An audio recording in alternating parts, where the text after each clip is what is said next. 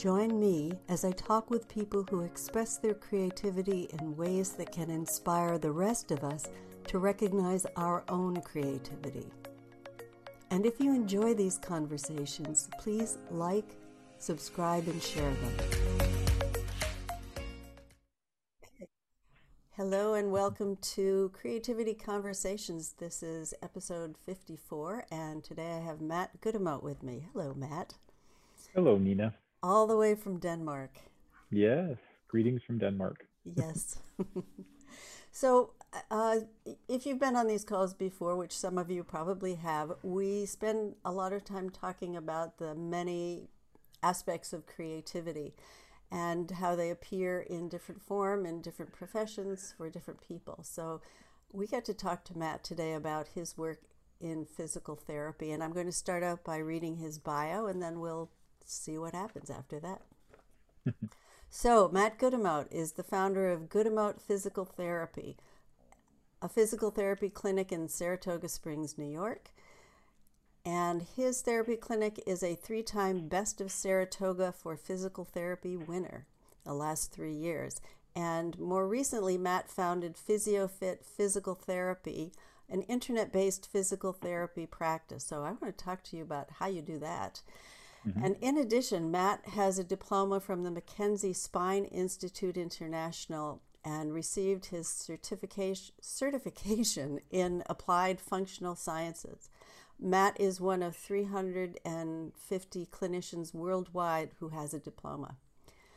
Matt is also part of a running cohort consisting of physical therapists and chiropractors that reviews the latest research and shares the most effective and progressive treatments used with runners of all kinds. And Matt writes for local newspapers, including the Leader Herald and Saratoga Today, and has been featured in Fitness Magazine, Redbook, and Pilates Today for articles on treating back and neck pain. Matt's goal is to offer simple solutions for musculoskeletal conditions and dispels myths about interventions that are ineffective or counterproductive. So we should talk about that too. And Matt's also a regular guest on WAMC's Vox Pop, where he takes callers' questions and provides clarification and guidance for their physical therapy related conditions. That's very impressive. yeah. so first I always feel weird about bios. I don't know how to really write them and how to yeah. Well, they they're just skimming the surface, you know. Just, sure. Just a jumping off point. Yeah. So first of all, I'm really curious about what is an internet-based physical therapy program? How do you do that? Well, first of all, it's a work in progress. So a few years ago, we started a cash-based practice, which uh, in Denmark, a physical therapist is a physiotherapist. And then the pandemic hit. And so during the pandemic, a lot of physical therapists kind of scrambled to still figure out how to see patients. Um, and one of the ways was through Zoom meetings and things like that. So we did a lot of virtual uh, visits. And I had also, just because of the nature of what I've done over the last 25 years, I've written articles for 25 years and I've been receiving emails from around the country. And I had people from my furthest away was South Africa, which was really cool. And I emailed back and forth, just giving some recommendations. And it was from a little newspaper in New York that she got the article. And uh, so I have been doing interventions that way for at least, I would say probably 20 years, not 25 years, um, mainly through email, but now as technologies improve through Zoom calls. And so during the pandemic, um, there's a couple things. One is realizing that I'm 50 years old and my physical body isn't tolerating the hands-on work that I've done in the past, and I've really struggled over the last couple years with that. So having an internet-based practice was really easy during the pandemic because I didn't have to use my hands and I could still uh, see people move and give them recommendations. And there were lots of people who loved it because they didn't have to leave their home. And then I started to get invited onto NPR to do that radio show, and I started to realize um, uh, same idea that people were calling in and they just kind of wanted to have uh, somebody they could ask a few questions to to clarify things or get a little bit of guidance. And so that started to percolate that oh, there's there exists a way to do this on a, a larger scale. uh, definitely for the local audience, but then on a bigger scale. And so while over here in Denmark, I've reached out to a couple uh, running groups uh, through Facebook and just started to send them some content about injury prevention and things like that. And my big long-term goal is to have something where people can uh, use virtual means to get in touch with me to ask questions, and I'll provide, I think, workshops and opportunities to to teach about things. But the the one I haven't figured out quite yet how to do um, because I'm not great with technology, but I do know there is a way. The the Vox Pop, the call in, is one of the most favorite things I love to do, and so I figure if there's a way to get a call in uh, show going somehow that can people can start to recognize and call in, that's a lot of fun for me. And so I would like to do that. And then the other thing I love to do is to get in front of groups and talk. And I go to senior centers, for example, or running groups and just do a workshop, a 20 minute talk, and then uh, some demonstration of exercise. So I figure that would go really well on the uh, virtually. So we'll see. It's perfect. So here's what my first question here's the second question that my first question is leading to uh, talk a little bit about the mckenzie method and then talk uh, because I, from what i understand it's based on observation of the patient, uh, and education and education so it's based on observation and how that transfers over to online and zoom well first of all that mckenzie method definitely changed my life. That's also where I met my wife. So she's a McKenzie therapist as, as well. And uh, so Robin McKenzie was a physical therapist in New Zealand, and he had a patient with sciatica. And back in the 1950s, uh, they thought bending backwards was bad for you. So Mr. Smith came in with sciatica, and McKenzie asked him to lay down on the treatment table where he could put heat on his back. But the treatment table had been elevated because the previous patient had an ankle sprain, so they elevated the table for uh, the ankle. And so when Mr. Smith went in and laid down, he lay down and his back was arched backwards, which was supposed to be bad for you. So uh, the genius of McKenzie for me was that A, it worked. It helped uh, Mr. Smith's pain. So his sciatica went away just from laying on the table for a few minutes with his back arched. So that's number one. And then number two is McKenzie started to try it with everybody. so uh, it doesn't work for everybody. But through that observation and through him practicing and testing some things out, he figured out uh, different patterns that develop. And based on a patient's uh, clinical presentation, what they're what they subjectively tell you, then you can start to see those patterns emerge and then guide them to an exercise. So for me, the my first stint on the radio was back um, when I was still had a practice in Gloversville.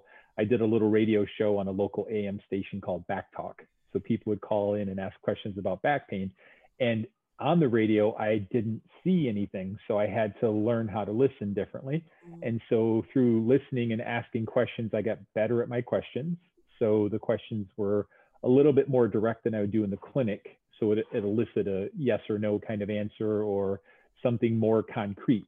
And then through that, I started to learn how to guide people verbally. And that also was a whole practice because if you say too much, it confuses people. If you don't say enough, they don't know what you're talking about. So, um, but through years of practice, that the, the combination of those two things really set me up for something like doing it online because now I actually can see somebody, which helps a ton.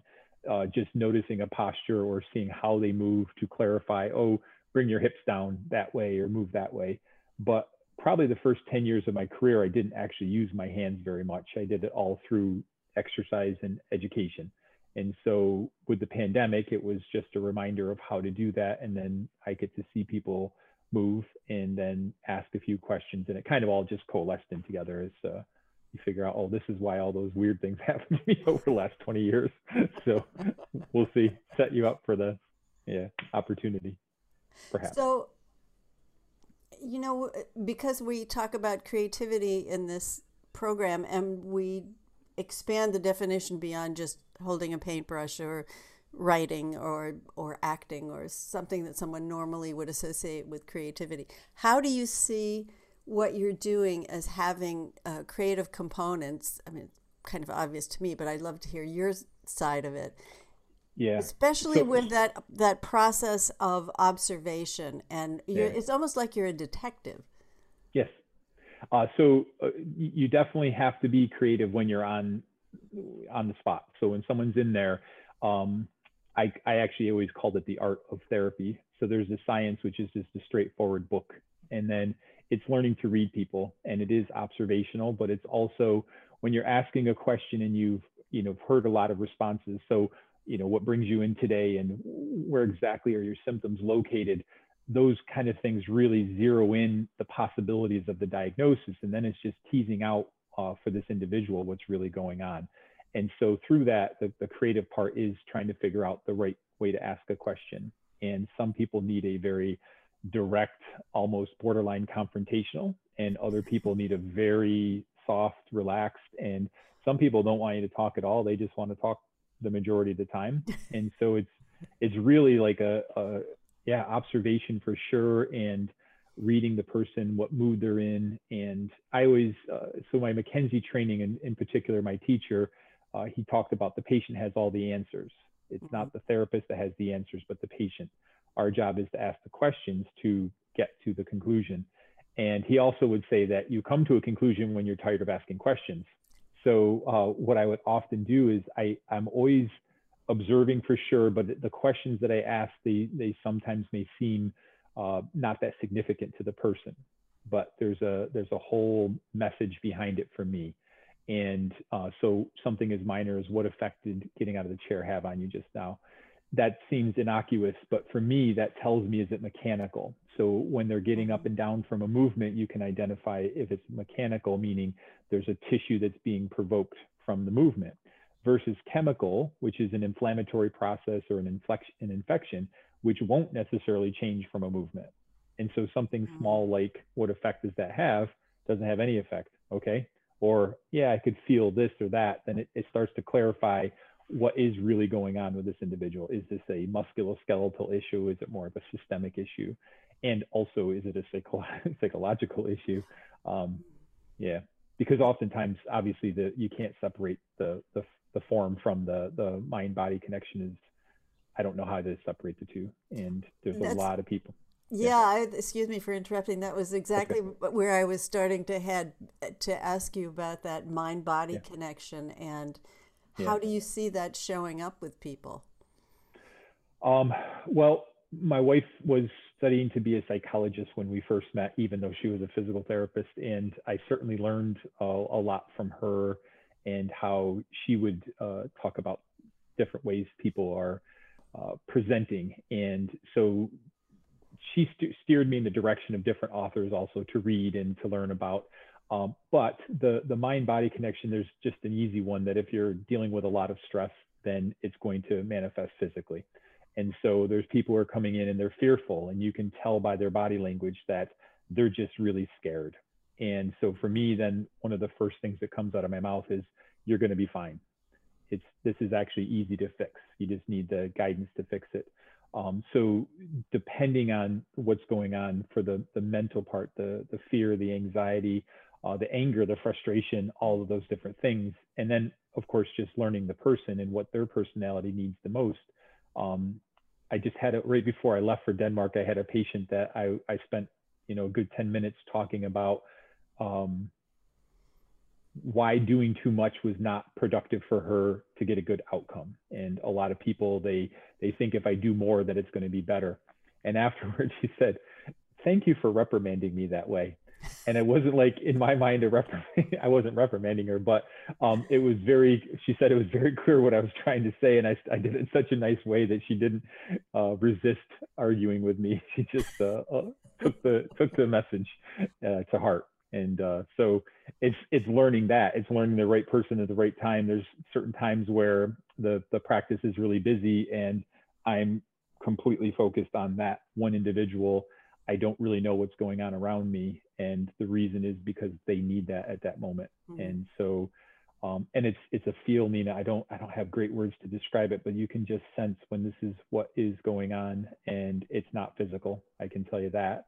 Um, and I just try to tune into that more and more. And when I'm at my best, I I do feel like that's one of the things that's different about the type of therapy that I've done through the years. I don't consider myself a great clinician compared to the other therapists that that even work for me. It's more the the listening to the patient and finding out what they want and being okay. I don't I don't care. It's their body, it's their life. I'm going to go where they want to go with it. I don't need them to do my way. I want them to do it their way, and and I try to nudge them um, to the outcome they're looking for. So now. This might be a little woo woo for some listeners, but I know that you have a sense of the energetics behind what's going on in somebody's body and i wonder if you can talk about that a little bit what you what you become aware of and what you sense being manifested. Yeah so I, I i think sometimes the easiest way to describe it is you know you walk into a room and it's the if people aren't in a happy mood you can tell. Or you can tell when people are in a really good mood and the atmosphere is light so it's it's really the same type of thing that happens and there's there's a heaviness that some people carry. And and also the location of symptoms though. I had a patient that uh, dan who's you, you, know dan he's a physical therapy assistant that had worked with me who's a massage therapist and he and i talked a lot about what you just asked uh, the energy of people. And we had a patient that had lost his son um, from cancer at a very young age. He was like in his early 20s mm. and and it literally broke the father's heart and I'm a spine is one of my specialties, so I was working on his back and I was doing mobilizations to his uh, thoracic spine right behind where the heart energy would be, and it was a rock. It did mm-hmm. not move, and week after week, everything around it freed up and got more and more mobile, and that spot just did not. And every time we worked on it, Dan and I worked on it um, at different times the second we would start to go in that area, he'd start talking about his son. There was, there's just, I can't think of any reason why that wasn't what was really happening. Energetically, he had, he had broken his heart and he had just hmm. walled it off to protect from the, the anguish of losing a child. And, and it manifests as uh, physical uh, impairments, but it was clearly an emotional impairment hmm. and there's there's just been lots of times Dan and I've worked with people who've been through significant traumas and um, and just carrying the space for them by not being uh, overreactive or trying to steer them away. Uh, we had a gentleman who lost his wife. They had been married for 70 years or something. He was 96, I think. And I was stunned to see him come into the clinic. And he came in because he felt good when Dan and I were there. And he wanted to come in. And he spent most of the time crying and grieving the loss of his wife and it was mm-hmm. you know obviously touching for us but it was also because like that was okay i don't need to do physical therapy when yeah. you come to physical therapy he needed to grieve so we grieved with him and it was uh, it was very powerful both me and dan and, and the heart the mm. the feeling of emotion that came out was immense and oh. um and and lives to this day i mean that was years ago and i can still it still resonates in feeling mm. that uh that connection to charlie he was a was a great moment. And and also surprising i was not expecting it. And then just his charlie i mean just the, his ability to convey what was going on and his appreciation to have uh, people that would be okay grieving. And he knew that if he came in he was we were going to be okay with that. Yeah. so yeah it was yeah important moment. I i'm sure he's not the only one having been in your office more than once yeah. that feels that safety and I don't know that that's I, have uh, probably many of us have been to several different therapists over the years, but there's a huge difference in the f- sense of it, the feeling sense, the energetic sense of it. If somebody who is a technician mm-hmm. and is only looking for symptoms or trying to manipulate the body in order to correct the symptoms and someone who has a larger perspective and is much more tuned into the whole mind body yeah. expression. Yeah.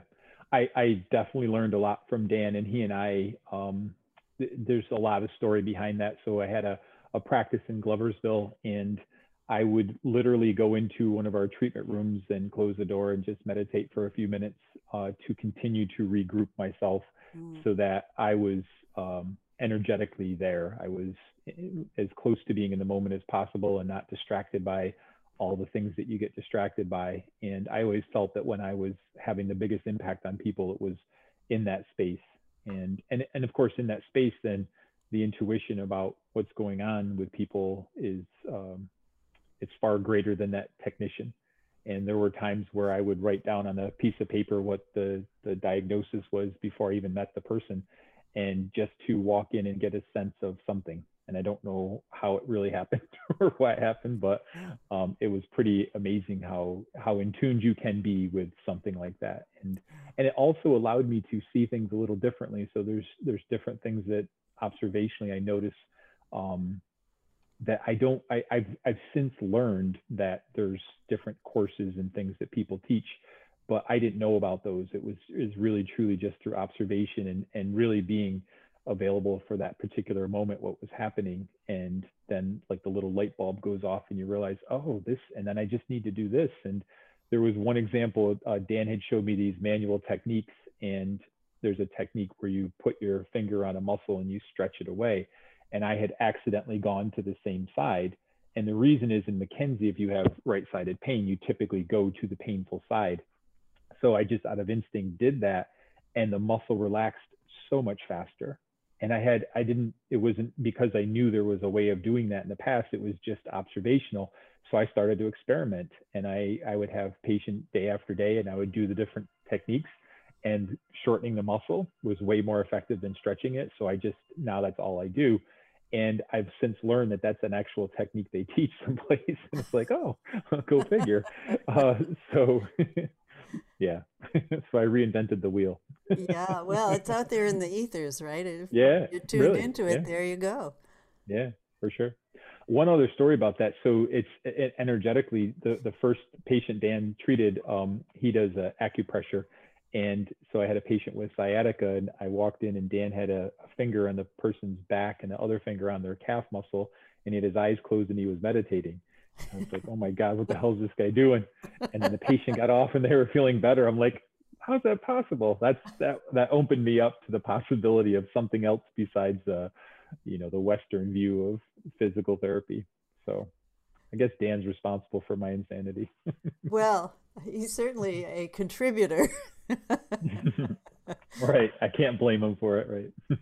but I know you two have had many, many hours of long conversations about yes what it means sure. to be physically embodied on this planet yeah yeah that's most of what we talk about so yeah and then of course yeah. you had a perfect laboratory to see it play out yeah I, I remember going there's a teacher you probably have heard the name her name is gangaji and um, yeah. so i was with her one time and i was describing an intervention with a patient and how um, how different it was when i was you know uh, the I am or just fully present and how how much more clearly what was going on became available to me.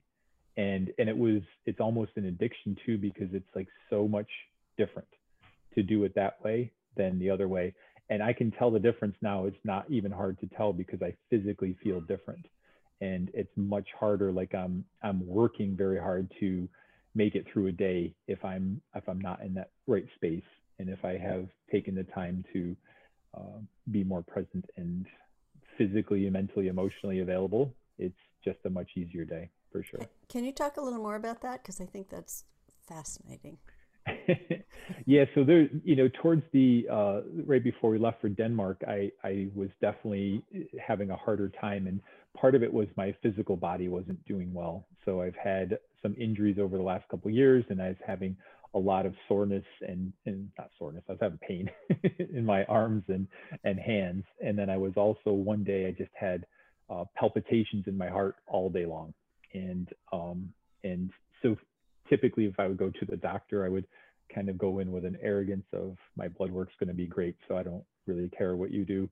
And I had for the first time, you know, something had edged up and it was like, oh, that's you know I, have never had something like that and and I just didn't feel well I was I was really uh, in my mind more than I was anything else in a in repeating stories of um, finding fault and problems and things like that and the day was very challenging to get through it was uh, probably the hardest as a therapist I've ever had um, just making it through a, a, a normal day felt almost impossible and I've only had a couple times in my career where it's been that way. And then on the reverse of that, if I uh, went in, like there was a, a, a day that I just, I went in, uh, I don't remember, it's a few weeks before that. And I just was in this great space mentally, physically, emotionally, all that.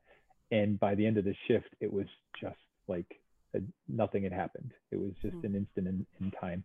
And also just the interaction from the patients and the, the response to my intervention so much more effective.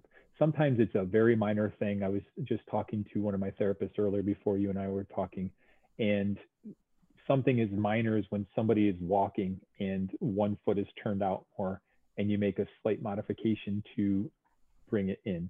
And you can do that by exaggerating it so in the clinic, having them walk with their toes in, like pigeon toed, mm. or I call it a crisscross walk, where you cross your feet over and really exaggerate it and repeat it, and then have them just walk normal, and the foot just goes like that. And and those moments all really happened to me spontaneously, and it was through this like um, quiet calm inside, and then it starts with an observation of oh there's a patient leaving the clinic they had sciatica they came in with their foot was turned out. They left, their foot still turned out. Why? They don't have sciatic anymore. And then noticing someone came in with foot pain and their foot was turned out. Why? And so I started to notice more and more. And then honestly, what I did was I experimented in the clinic and I would have everybody walk. It didn't matter the diagnosis, except maybe someone with neck pain. Anything in the lower half, I made them walk. And I just observed and observed. And I would come home and tell my wife that I have no idea what I'm looking at, but I know there's something there.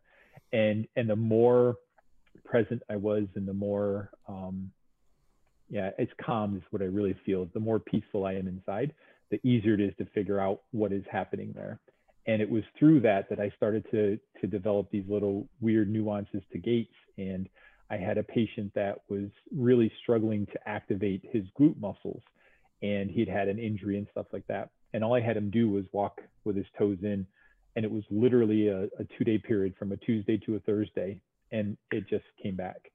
And I remember at the time, like, I have no idea why, but I want you to try this and let's see what happens.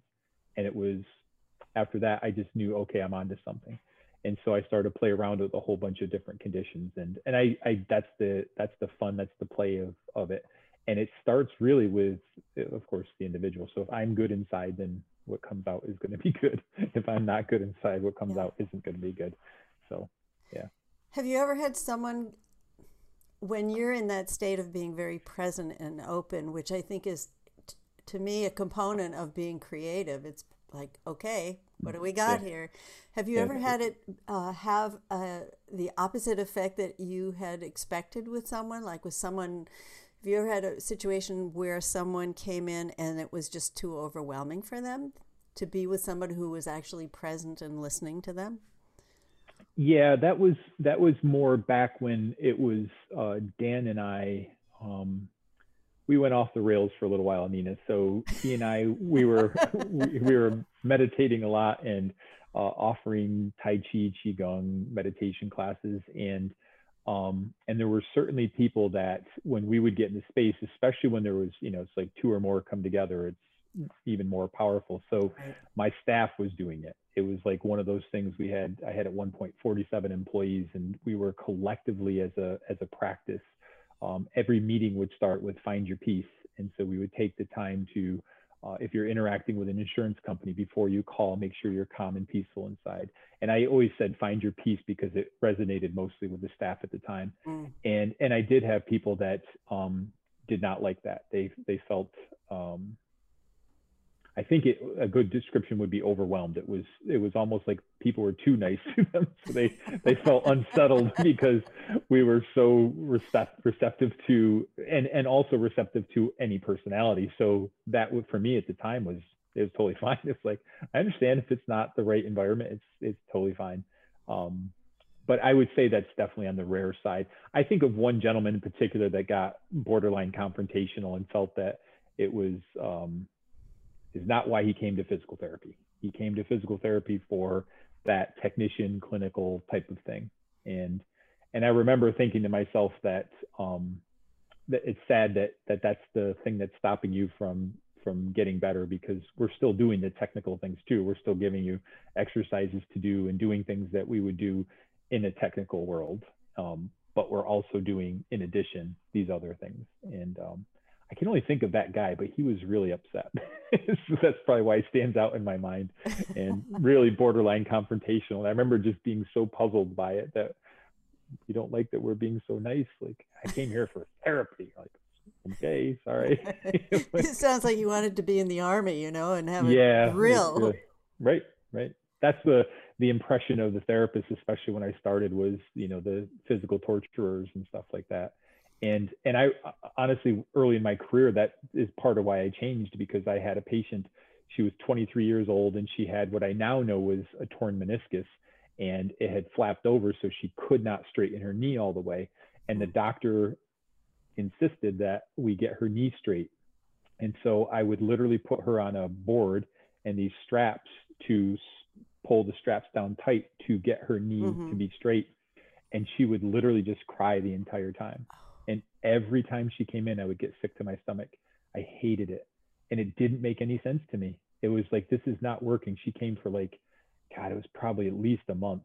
And every time, and she would not make any gains. And she's like, how come it's not getting better? And now I know why. It's, it wasn't going to get better, but I was a brand new therapist. So I didn't know. So I just kept trying something that wasn't work. Talk about insanity. And, and then I, I also had a patient, I had multiple patients that had knee replacement. Mm. And you learn in physical therapy that if you have someone with an ankle sprain and it's big and swollen, you don't stretch it. You compress it, you elevate it, you ice it, you try to get the swelling out of there.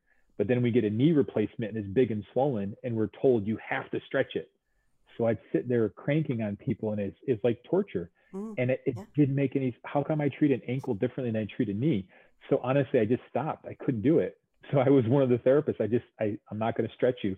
And I've had times where I told the patient they're like literally shaking in fear of I'm going to hurt them. And I say, I'm not going to physically touch you. You're going to do everything. And if it doesn't feel good, stop doing it.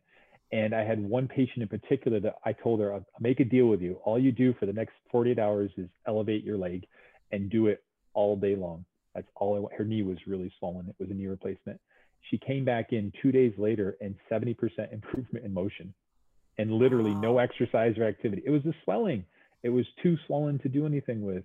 And so when the swelling came down, she could move. And it was it was those kind of lessons that taught me that it's not the the force aggressive approach that is going to work. I mean, it can of course, but there's definitely other ways to do it and and listening to the person and then listening to the body itself and one of the main jobs I feel we have as therapists is to educate the patient as to what the body is telling them. And so swelling tells me it doesn't like it. And you can wish it to be better, but it's not. It's swelling. And as long as it continues to swell and you continue to try, it's going to take you longer to get better than than forcing it better. It won't work, in my opinion. So yeah. Well, I, I, I think that's a really important point that the whole issue of forcing something mm-hmm. does invoke fear. Of course, and resistance, and that resistance is going to make it harder yeah. and more traumatic. So then the people are less likely to want to do the exercise. Right. And so then they get into the spiral of it's not working. It's not working because it's going the you're you're forcing it too much. And I, I typically say that people do one of two things wrong. They do way too much or way too little. And the way too little is because of the fear and often even the way too much they they want to force it to get better as fast as they can and it's that's not listening to the body tell you what to do so the you had mentioned in the very beginning or, or somewhere in the earlier parts about the creativity is when you're in that that space and that's when people are at their most creative and for me my my early step into meditation was walking in the woods and it's where i got the most calm and quiet and when I started to apply that same type of calm and quiet in the clinic is when I definitely got the better results. And it's there that I learned not to force because it's like all the, the Zen stories. You can't, you know, force it to get better. You've got to go with the river. You got to go with it. And so part of my job is to guide the patient that way eh, through their ups and downs and um, nudge them a little bit here if they're going too far off the rails of too little, but counterbalancing with not going too much too soon and it is an art. I don't believe it's a technical thing you can do. It's a feel. And mm. there's so many times in the clinic that I'll I'll hear my my therapist at work for me talking about the technical part of it, and I can just feel every part of me says they're they're too focused on the physical. They're not seeing the mental. I I talk about it in our staff meetings. this is about the patient when they come in. It's not about you and your degree. I don't care what your degree is. I don't care what you learn. All those initials behind your name are pointless. The point is to meet the patient where they're at. Mm-hmm. And if they're having a bad day and they don't want to do therapy, then therapy today is listening. That's your therapy. You listen to them, you guide them, you answer their questions. You do not force them to do an exercise. It's complete, to me, counterproductive to do that. So that's really brilliant. And I'm, you might see I have somebody visiting yeah. with us. uh, I'm just thinking as you're as you're talking about this, it's I just I'm amazed at how really relevant it is, especially in light of how much emphasis is put on uh, weight training and sports training, where people are really, you know, no pain, no gain, and just, you know, it is like a military camp where you're you're brutalizing your body in order to get certain results, and I think that. Uh, attitude is very pervasive, especially with younger people and especially with runners and uh, athletes. I'd love you to talk about that because I think that's very that demand and that uh, assumption that that's what's required is got to be bringing a lot of people into the clinic for yeah. that reason. Yeah, so there is there are times I should say that um, the only way through is is by force.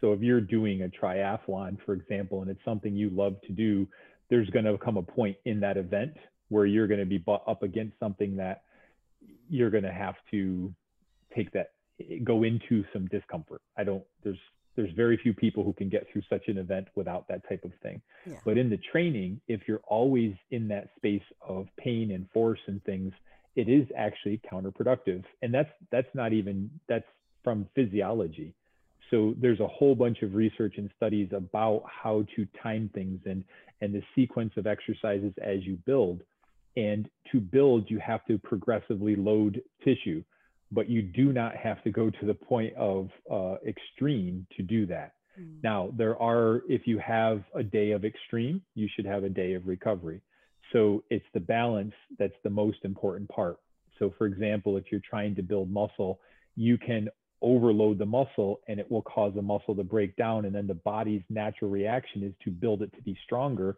mm-hmm. so it can handle the load the next time but if you're constantly breaking the tissue down that's overtraining and then you're going to get an injury the tendons are going to fail the muscle's going to fail the joints going to fail so that if you do too little then what happens is the muscles are not as resilient they're not as capable of doing things so one of the most common pervasive myths out there is that rest is good for you.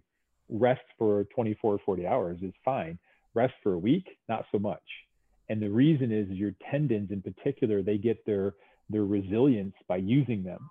So if you avoid using them because they hurt all the time, then you're going to actually make the condition worse. Mm. So if you have somebody with a tendonitis, for example, you don't want to do the activities, gardening, for example, that could provoke them, but you don't want to not use the muscle because if you don't use the muscle at all, the tolerance actually comes down. So then when you go out to garden, you can't do it because your tolerance is too low. So you keep using the muscle, but just a little bit so your tolerance keeps growing. And then over time, now you're back to doing the gardening activity and the tendons just fine.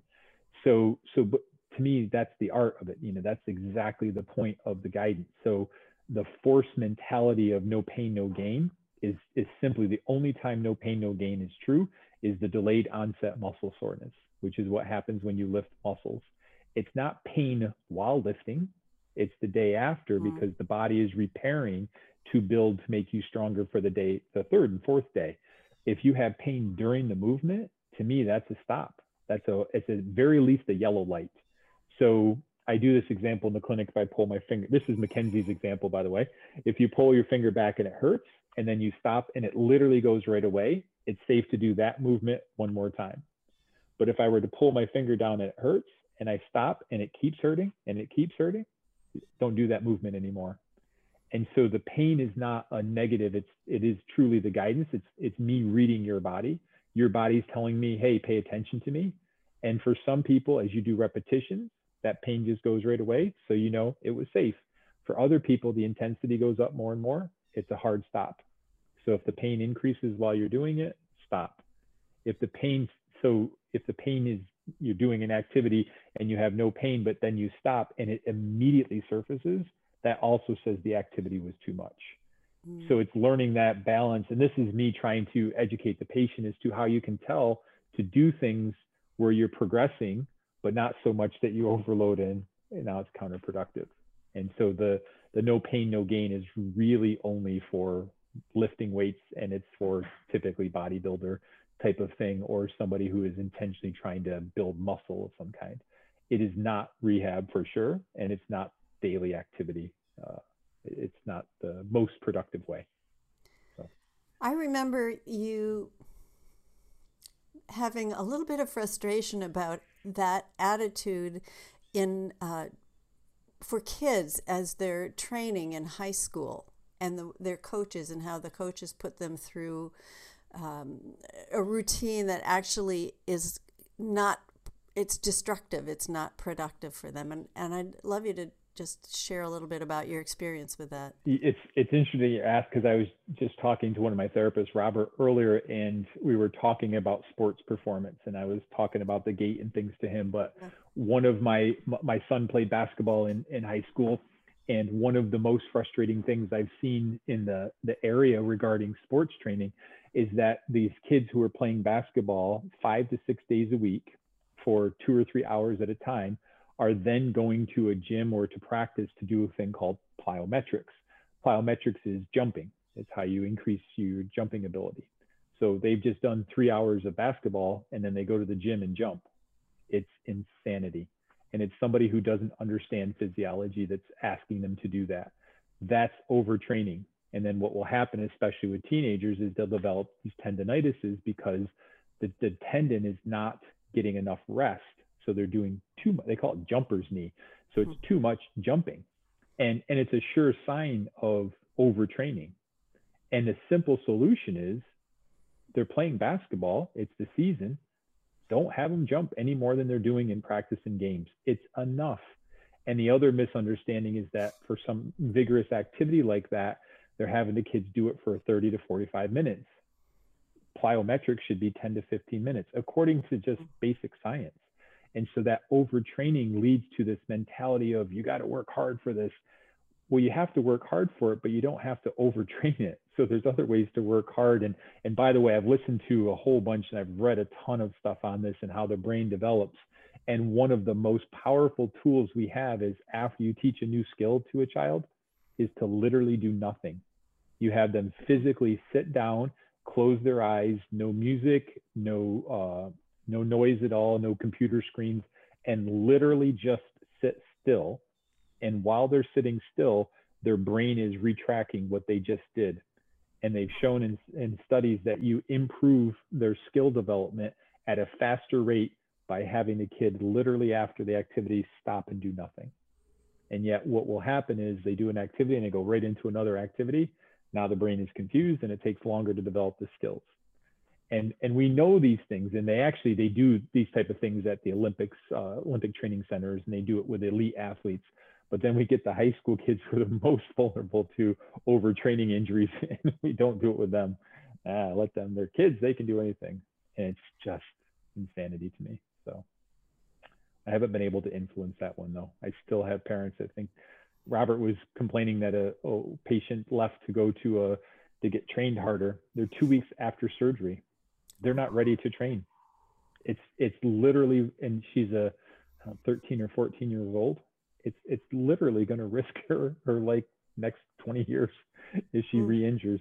It's just crazy, but wow, that's the mentality. Got to push, got to push, got to push. Yeah. So.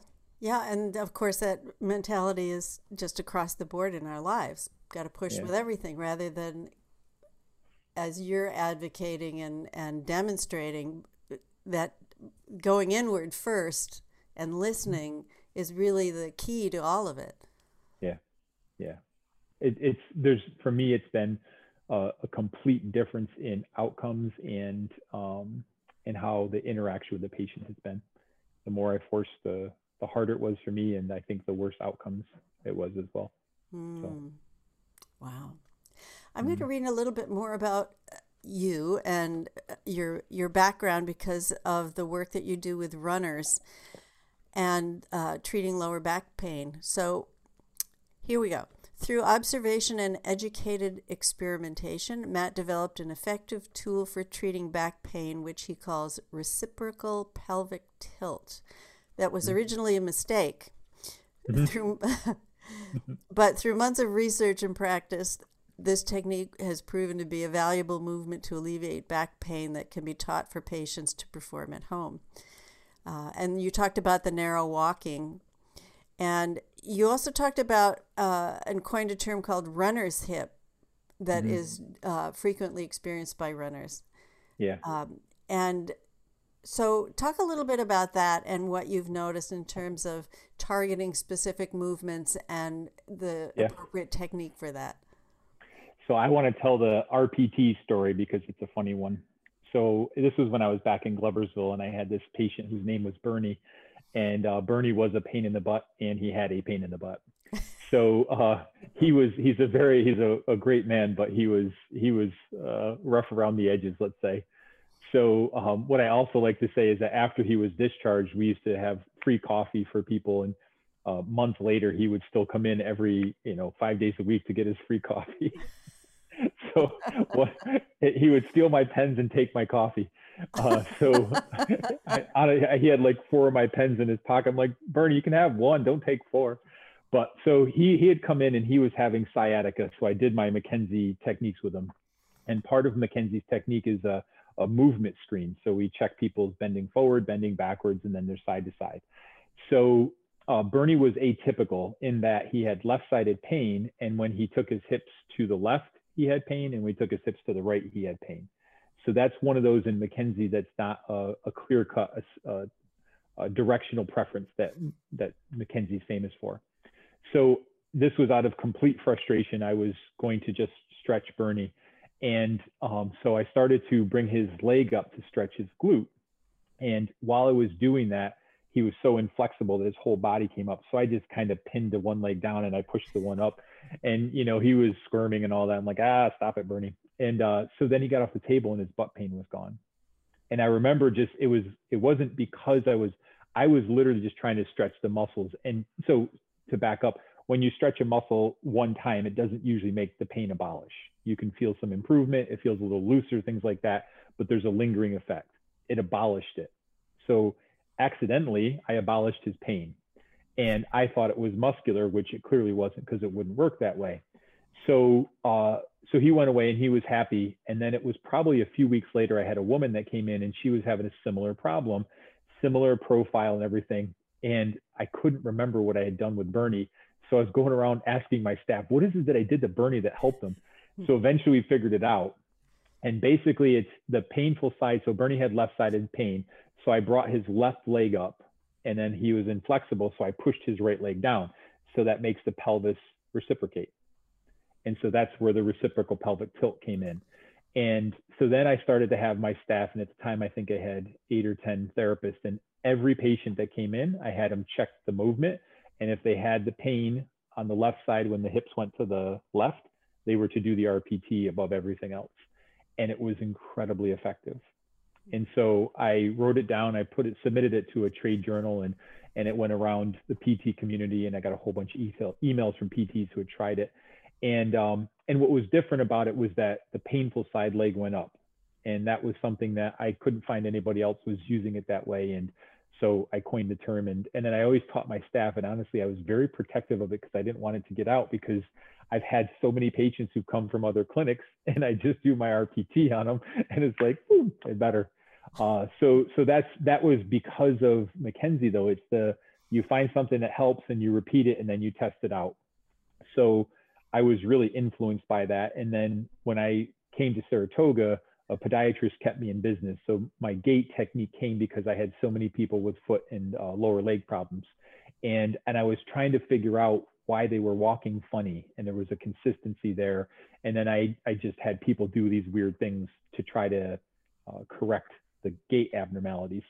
And I actually had a patient, Nina, that came in with a fracture on his fibula, which is the bone in the uh, outer part of your lower leg. And there's a, an important muscle that attaches up by your knee. It goes down along the outside of the leg, crosses over the foot to your big toe. It's called the peroneal longus. And this podiatrist that was sending me patients always wanted me to work on the peroneal longus. He felt was an important muscle for gait and foot control. So I had uh, this patient who had fractured up there, and he walked with his foot really turned out because if he kept it in normal, when the big toe hit the ground, it contracted the muscle where he had a fracture. So it hurt. So he turned his toe out to avoid that. So as he was healing up, I one day for 30 minutes videotaped him. I had my uh, receptionist videotape him, and I tried all these movements, all the things I could find in the research on how to get this muscle better, and then my own little creations. And that's where the gait actually was confirmed because anytime I did what I called weird walking, um, he would improve. And so that's where the gait stuff started. So all that story comes into my runner's hip because I had a patient that um, she was having, she was diagnosed with IT band syndrome. So there's a big muscle in the outer part of your thigh. And so she was complaining of pain and she liked manual therapy and she liked deep tissue work. So there's a muscle right up by the top of the pelvis called your tensor fasciae lata and that's the, the muscle belly, and then the tendon is the IT band. So the muscle is the tensor fasciae lata, and the tendon is the um, iliotibial band. So I was working on that tensor fasciae lata muscle, and I was trying to push my thumbs into the muscle and do it deep. And I wasn't able to do it strongly enough. So I put my fingers on the pelvic rim, the, the crest of her pelvic bone, and I gripped my fingers down to drive my thumbs in. And she's like, that's it. That feels better. And so what I didn't realize it wasn't the thumbs, it was the finger on the pelvis that was helping. There's a muscle up there called your iliacus, and then your external oblique abdominal comes in there. And so then I had uh, this therapist at the time working for me in Dan, and I had every one of them, uh, every patient that came in with hip pelvis to go after the iliacus as an experiment. And then I started to notice that gait. So the runner's hip is a combination of that weird external rotation of the hip to turn away and it comes with a weakness in the glute muscles and that tension in the iliacus uh, iliacus external oblique abdominal muscle sometimes the psoas sometimes glute muscles but always those two muscles hmm. and if they have that then i had a runner this all she was a runner that's how it started and then i had a triathlete who'd come in and she was struggling with running she could swim and bike fine but when she was doing uh, an exercise, she would shift away because she couldn't stabilize with her glute muscles. And she always had that tension in there. So I started to piece that all together. So the runner's hip, which by the way, my running cohort colleagues are angry with me for coming up with another name for something. like we have too too many damn names here. So uh, so I was really uh, put on the spot about that one. And my main mentor, he harassed me for a few weeks. I can't believe you did that. And like we're, I'm not going to call it that. And if you call it that, I'm going to put a comment on. We don't call it that. Like he was really funny about it. So, but it, it just it was through the observation and it came up with. Then I started to, in conjunction with Dan giving me some guidance on manual techniques, come up with if someone comes in with these symptoms, a gait, a weakness, a pain. I know this is what it is, and I know these are the the beginning foundational exercises they need to be able to do in order to get the momentum going and oftentimes it's the it's really the simple ones of course it is you know like people are doing all these complex movements and what they really need to do is just to be able to stand on one foot with their hips not tilting something very minor like that. And and that or getting that toe to turn in a little bit when they walk makes more of a difference than you know doing 20 different exercises to strengthen something. So yeah. It makes a an, an interesting point about what the body really needs when we think it's it's uh, it should be very complicated, hmm. and yet maybe not. M- McKenzie is simple. So the McKenzie's approach was, uh, in fact, when I first started, the the, the main way of uh, distinguishing yourself as a McKenzie therapist was how few visits could you get to the conclusion to get somebody better, and so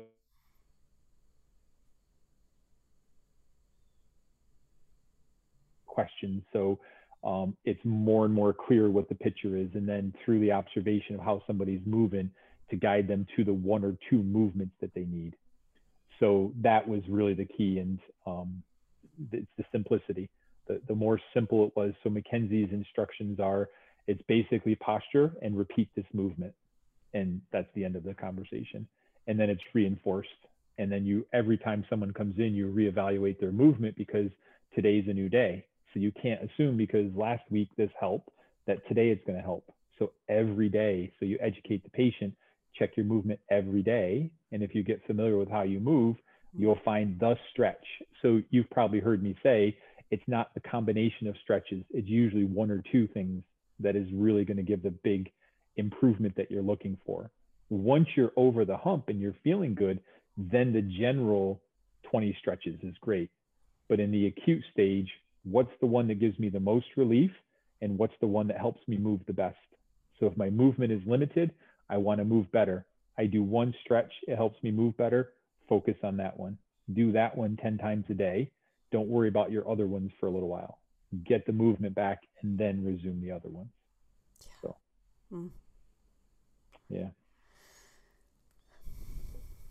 What would you recommend people do when they're looking for a physical therapist? How, how to evaluate them before, I mean, aside from referrals and recommendations and so forth, and yeah. you do your research, but really, how do you, how do you pick somebody who is going to really help? I have I've been asked that question through the years a ton, and I'm honestly I'm always I always avoid answering the question. but okay. um, the general the general rule, like one of the things, Dan, uh, the massage man, um, he's a body worker. So using the phrase body worker is an example of a, a way to distinguish one from the other. So a massage therapist versus a body worker um, that's a different approach to the system. So I don't talk a lot about my McKenzie training anymore. And part of it is is because McKenzie therapists, um, there's two different camps. There's the purists who are just like McKenzie and they do just like McKenzie. And then they're like me, who my teacher was a guy named David Poulter, and he's the one that said the patients have all the answers. Mm. So for me, that's the like a distinguishing characteristic. So I don't want to be lumped into this group, even though I had the, the training was exactly what led me to be different than I am. But I'm not, I'm a purist with my assessment. I do exactly like McKenzie does, but the treatment is different. Mm-hmm. It's more the art than the, the technician. Yeah. Um, and so that's what I would look for is somebody who is doing the art of therapy. And if they have anything on a website or page that's saying something about the art of therapy or they're looking at the whole body, um, I don't I don't honestly care what a doctor tells me it is, and I don't care. I certainly don't care what the insurance tells me. And so I it's that kind of um, I'm there for the patient. I'm not there for me. I'm not there for my credentials and all those kind of things. And if if you find the person that's really available for you that way, I just feel like it, that's the to me that's the point. that that was why I did this thing in the first place was to to be able to help and uh, share what I've learned. So I don't I'm, I'm trying to be accessible for the patient and where they're at. And um, I, it's, it's a popular term right now to do a whole body assessment. And there's very few practitioners who really do that. And so to me, the whole body is not just the physical body, it's the mental, the spiritual, the mm-hmm. emotional, it's the whole body. And I do know there are people out there for sure doing that, but um, I don't, there's not a ton of them out there a lot of them whole body means they'll evaluate your foot and ankle when you come in with a hip problem, which is is still it's it's a bitter Something. better than just about right, but it doesn't account for all the things we talked about. The the yeah. whole to me is the whole. It's not part of the whole. so I really I I feel like there's so many times I can think of that I'm so much more interested in the the other stuff, not the physical stuff the physical stuff it's necessary that's what got them in the doors and i'm going to do my best to help but it's not why they're there they came for a different reason i have a there's an older patient that just kept coming and and part of it was we were her her outlet and and she got treated well is one of those like we treated her so well we bent over backwards to do anything for her and she really really appreciated it she did not want to leave she would have stayed forever. The pandemic is actually what stopped her from coming. Um, and I, I met her. I did a talk at a, a, workshop at a senior center, and that's where we met. And um, her her physical results weren't good. She had major cardiac problems, and um, it, it would is if she has not passed, it's going to be what likely causes her to pass because it was that bad. And um, so she is very limited in what she could do. And yet she came in every week, two, three times a week, faithfully, religiously, and she loved uh, she loved to be able to talk about her aches and pains, but she also would stay after just to listen and observe people being happy because where she was living, people were happy. So oh, wow. she she wanted to, yeah, be happy or be around happiness, I guess. So yeah, that's important.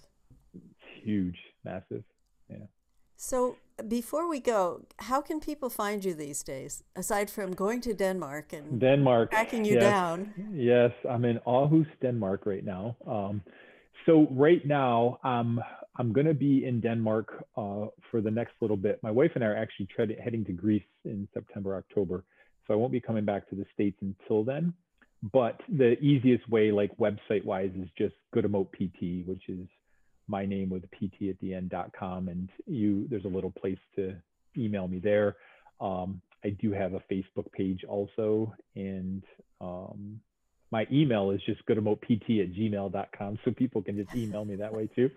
Um, i don't have a phone over here so i don't have a phone number or i'd give that out. So uh, but generally like i'm the the physiofit part is right now um, mainly i'm here to help my son and get him transitioned but i as recently as yesterday i saw a gentleman at the gym and he had a, a ankle brace and i can't help myself so I asked him, you know, I don't speak Danish or anything. And uh, so he'd sprained his ankle and he said, do you have any recommendations? So I'm giving him advice and the, the head trainer at the gym I work out at, his shoulder was bothering. So I'm doing, so, so I'm, I'm available is what I'm saying. It's hard for me not to, uh, but I'm not uh, in, in the States right now. So you can definitely email me or get through me on a website and I'm happy to help wherever I can. So do you have any of your articles or blog posts on your website?